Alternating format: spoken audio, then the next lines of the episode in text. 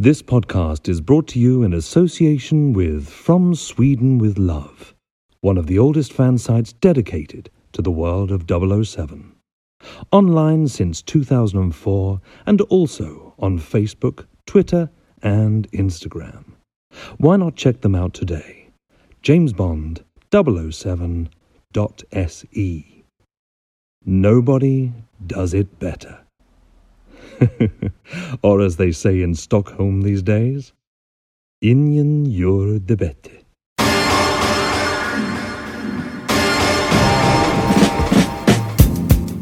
Hello, I'm Jon Auty. I'm a stunt historian, author, broadcaster, and producer, and the man behind Behind the Stunts on Facebook, Twitter, and Instagram. Welcome to this episode and a series of podcasts dedicated the action stunts in the James Bond movies. My new book, Ever Heard of Evel Knievel, is the definitive guide to everything action packed in the film series. It looks at the stunts, the performers, the coordinators, and the stories behind these incredible moments captured on film. You'll hear clips from some of the interviews that have been undertaken over the years, uh, where applicable, and sound clips from the movies themselves. The book, podcast, and YouTube series are also to be used as educational tools to learn from and to wonder at.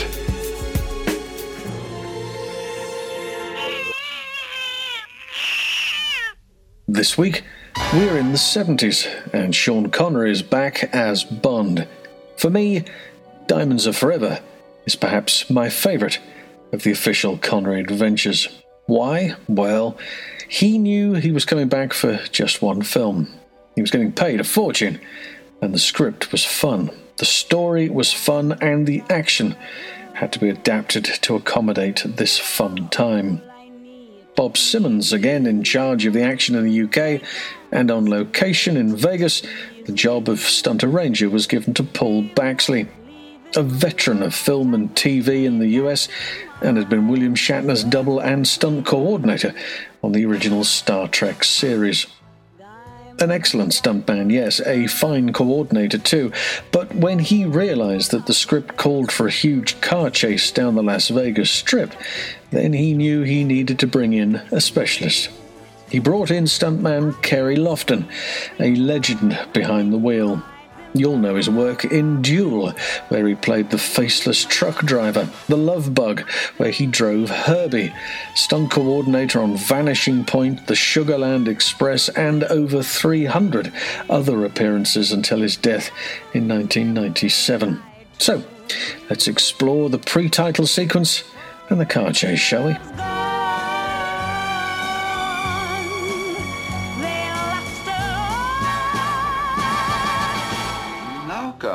Phase four, the nose. In my opinion, the most difficult part of a plastic transformation. I want the operation done tonight. But, senor... There's no time left. But, senor Blofeld, this is a most delicate procedure. It cannot... Tonight.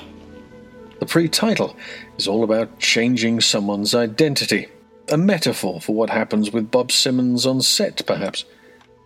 Connery must first dispose of the Blofeld he sees, covered in mashed potato, only to later discover it's the wrong one. This poor unfortunate is played by stuntman Bill Morgan.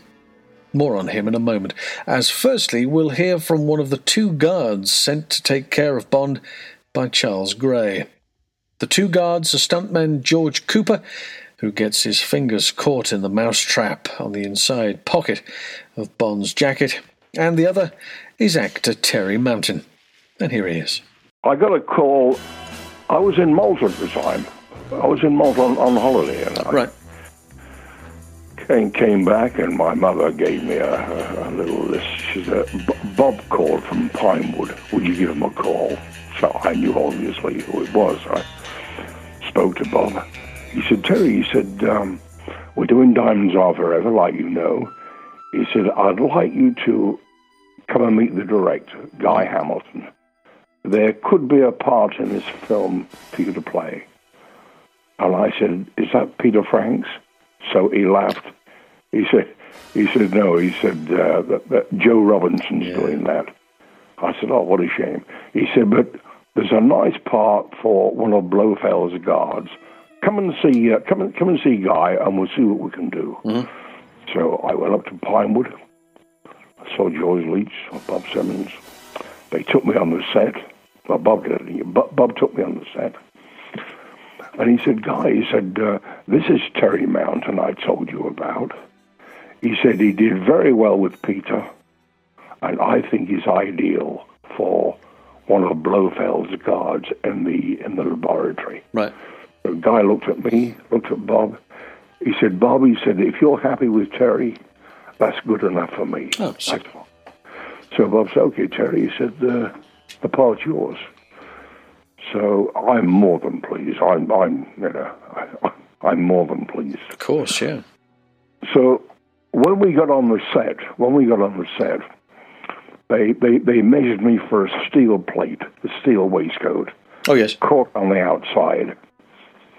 So when 007 threw the darts, at the, the knives at me, the scalpels at me, Yep.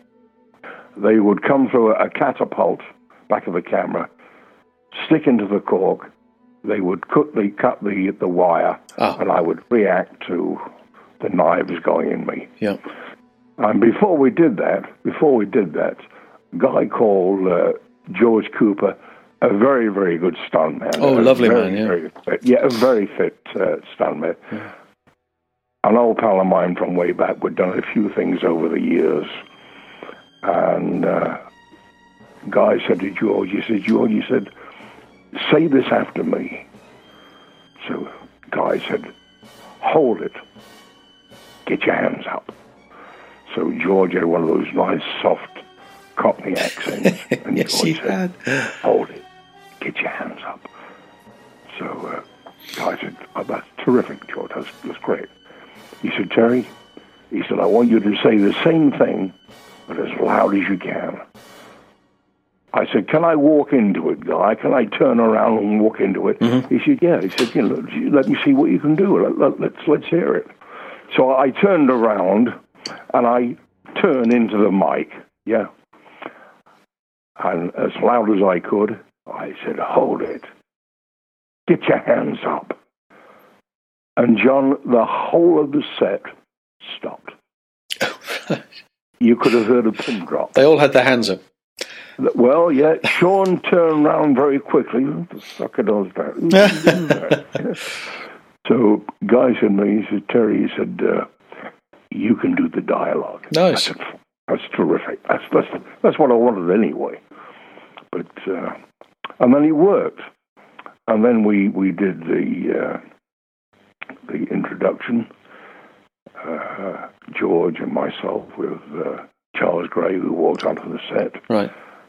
And uh, well, that was a week's work. Uh, was that, it took a week to film that, right? hour. It was a week's work. Wow. Yeah, because there was there's quite a lot going on in that pre-title. I mean, there's there's your scuffle, Yeah. you and George Yeah. scuffling there, and then of course Yeah. there's there's Bill Morgan being submerged below all of that gunk Wa- and goo. Wasn't Bill terrific? Good lord, yeah, I, I've seen that scene numerous times. And Bill was acting when he went under the mud Yeah, and 007 pulled him out.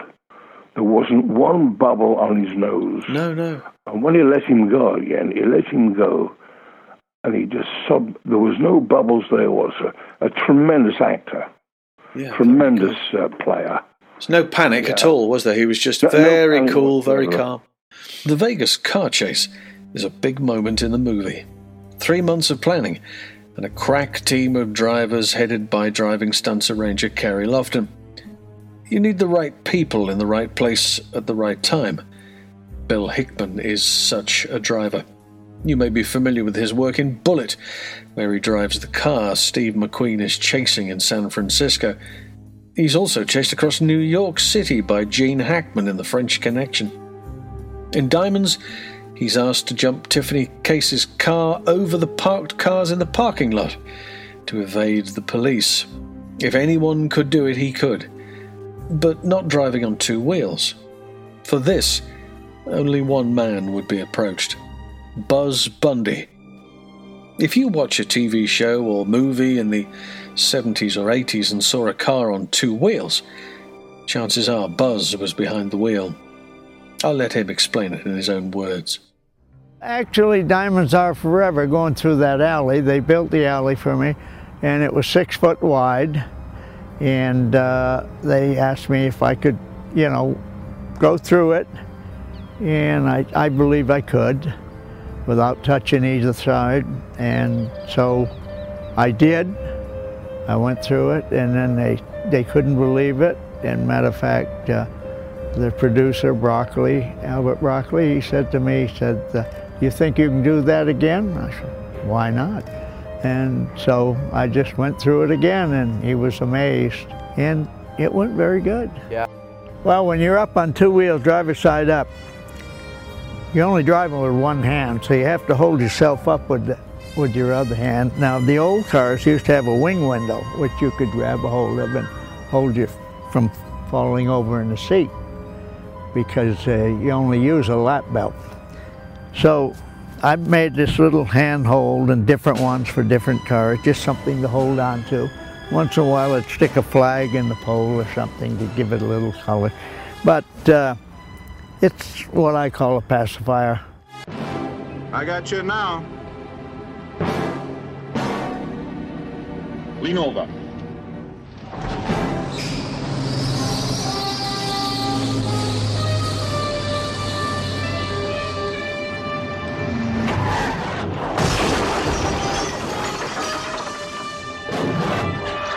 So Buzz goes into the alleyway. What about coming out? Well, he wasn't asked to. He was only asked to drive in. When they did get round to filming the scene, Buzz wasn't available, so they managed to get hold of a French stunt driving team. Now, their top man, Henri Gauguin, did drive out onto the street on the same set of wheels that Buzz had gone in, but only after 24 hours of intensive practice. But by the time they'd gotten round to shooting this scene, the streets were full of people who stopped to watch. What made the shot unusable. So they left it another day or so, and then let Henri drive out on the other set of wheels, the passenger side. For future reference, if you see a car on two wheels, check which side is in the air. If it's the driver's side, it's an American stunt driver. But if it's the passenger side, it's a French driver. When they were up, they were up. When they were down, they were down. But when they were neither halfway up, Guy Hamilton made it work in the edit suite. Touch it, stroke it, and undress it. Don't forget to subscribe and check out the episodes on the Behind the Stunts YouTube channel. Until next time, bye bye for now.